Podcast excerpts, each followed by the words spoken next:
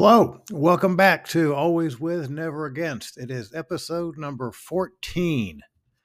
Wow. Today's episode is going to focus on the, the importance and power that can be gained by building coalitions. I recently participated in an online course called Beyond the Back Table through the program on negotiation at Harvard Law School and highly recommend it to anyone that has the opportunity to partake. I believe it's being offered in March of 2024. Our instructor and host was Professor Alain Lempereur, and he's done a lot of wonderful research in humanitarian negotiation. Uh, I just recently published an article in the Negotiation Journal talking about how humanitarian negotiators build coalitions to gain strength and leverage. And as I was reading the article, it was obviously very applicable for that situation, but I thought it's also applicable for some small businesses or independents that aren't, you know, the full blown FedEx AutoZones of the world, but some maybe independent mom and pops and how they can form coalitions, associations, organizations, and get a little strength and bargaining power, perhaps. But one of the things that he discussed or suggested, rather, in this article I wanted to talk about in this episode. And that is the importance and power of a building coalitions, but in realizing that you need to have relationships, professional, working relationships, sometimes with people or organizations that you may not want to. You may not want to have to deal with the big corporation but it would be to your advantage to have that relationship in place because you never know when you may need them when they could help you. He uses a term that I really liked, and it's called good distance. Keeping a good distance relationship with individuals, organizations, companies can really be an incredible benefit when you're at the negotiation table and you're trying to come to terms over an agreement, possibly resolve a conflict, because you have that relationship established, even to some degree, up front, that's going to make the actual negotiation proceed a little bit smoother and easier because there's some knowledge and understanding of each party. You're not walking into it cold. You're not trying to improvise off the cuff. You know them to some degree. And I think that is a incredibly powerful tool to have relationships. You don't have to be best friends. You don't have to have, you know, weekly coffees with them, but you know them, they know you. There's an awareness. There is a good distance. It's not too close, it's not too far. So, when you know you're going to be negotiating on behalf of your company and you have a pretty good idea who you'll be negotiating with the different companies, organizations, suppliers, and vendors. Start creating some relationships up front. Introduce yourself. Nothing says you have to wait until there's an actual negotiation on the schedule to meet them and get to know them. Start it early. Why not? Uh, you know, and I even stress this, for example, with our students. If you know you're going to be going into the job market soon after graduation.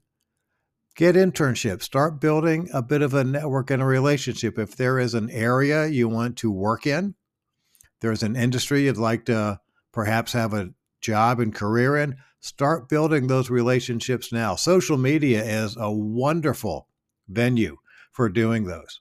Uh, for my students getting ready to graduate, LinkedIn. We require all of our students to have a LinkedIn account. That is a great place to get to know people in the industry, in an organization, in a field, and it holds true for negotiators. Get to know some of the people up front. Again, it doesn't have to be a close relationship, but an awareness for you to be aware of them and them to be aware of you. Your reputation, your company's reputation, as Alain pointed out in his article. You can get leverage based on the reputation of your company, your brand, your product. So, by having coalitions, having these awarenesses of each other, having even the smallest of working relationships and knowledge can make it so much easier. Again, one of my analogies, one of my examples I used to give would be if some stranger just walked up to you and asked for $20 for gas money. If you don't know this person, you are very likely not going to give them $2. But if you have the slightest knowledge, maybe you know someone in common, maybe it's a referral, for example, in sales. I don't know you, but we had this friend in common. I've done business with uh, someone you know.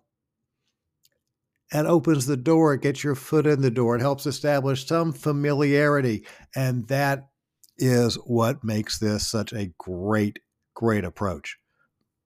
They're not strangers. You're not a stranger. They may not know you, but if you know people in common, so much easier that way than trying to begin it from from scratch from ground zero where you don't know them anything about them or their company that means you're going to have to spend a lot of time energy and effort establishing who your company is who you are what you're looking for and why so build those coalitions early create the good distance relationships with individuals with companies associations, civic groups, perhaps. Rotary clubs are a wonderful place to go and just start meeting and networking. So that when it actually comes time to sit down across the table from someone or someone's, there's that level of familiarity. And that makes it, again, so much easier in the negotiation. You're, it makes it more efficient.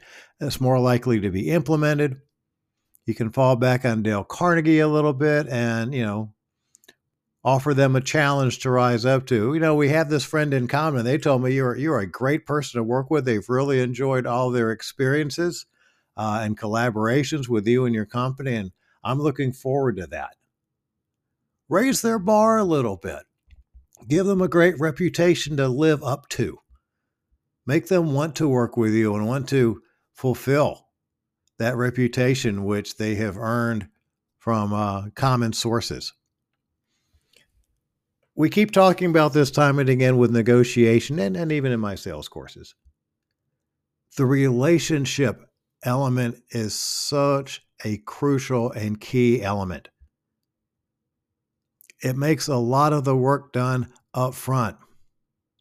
I may have already shared with you a story of Alfred Hitchcock, the filmmaker. He did an interview years ago, and one of the interviewers asked him how he liked making movies.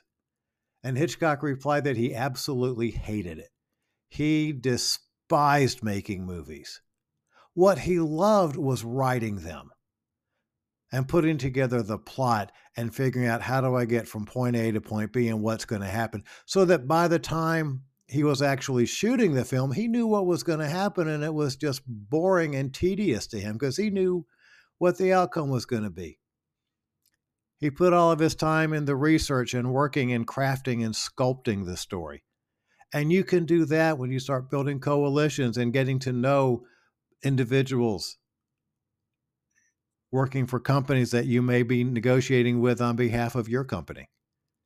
Lay some groundwork, have some conversations, meet up for a drink, and just chat, get to know each other a little bit so that when it's time to sit down and ask for that favor to make this proposed agreement, to try to resolve conflicts. You know who they are. I see it in class. I see how my students interact at the beginning of the semester compared to the end of the semester. By the end of the semester, they've been through a couple of months of the course. They know each other, common bond, common thread.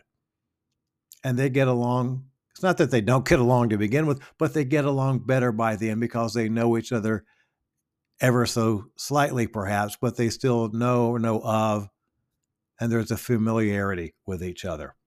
So that is this week's episode is spend some time getting to know the people, introducing yourself, build relationships, build coalitions. So that when it's time to sit down at the table, that part of the process has already been taken care of. The tough part's done. They know you and you know them by face, by name, by reputation. So then you can focus on the details of the agreement. You can focus your time and energies on what matters. You can focus on the interests. All right, that's it for episode 14. Thank you, everyone. I'll be back in two weeks. Take care.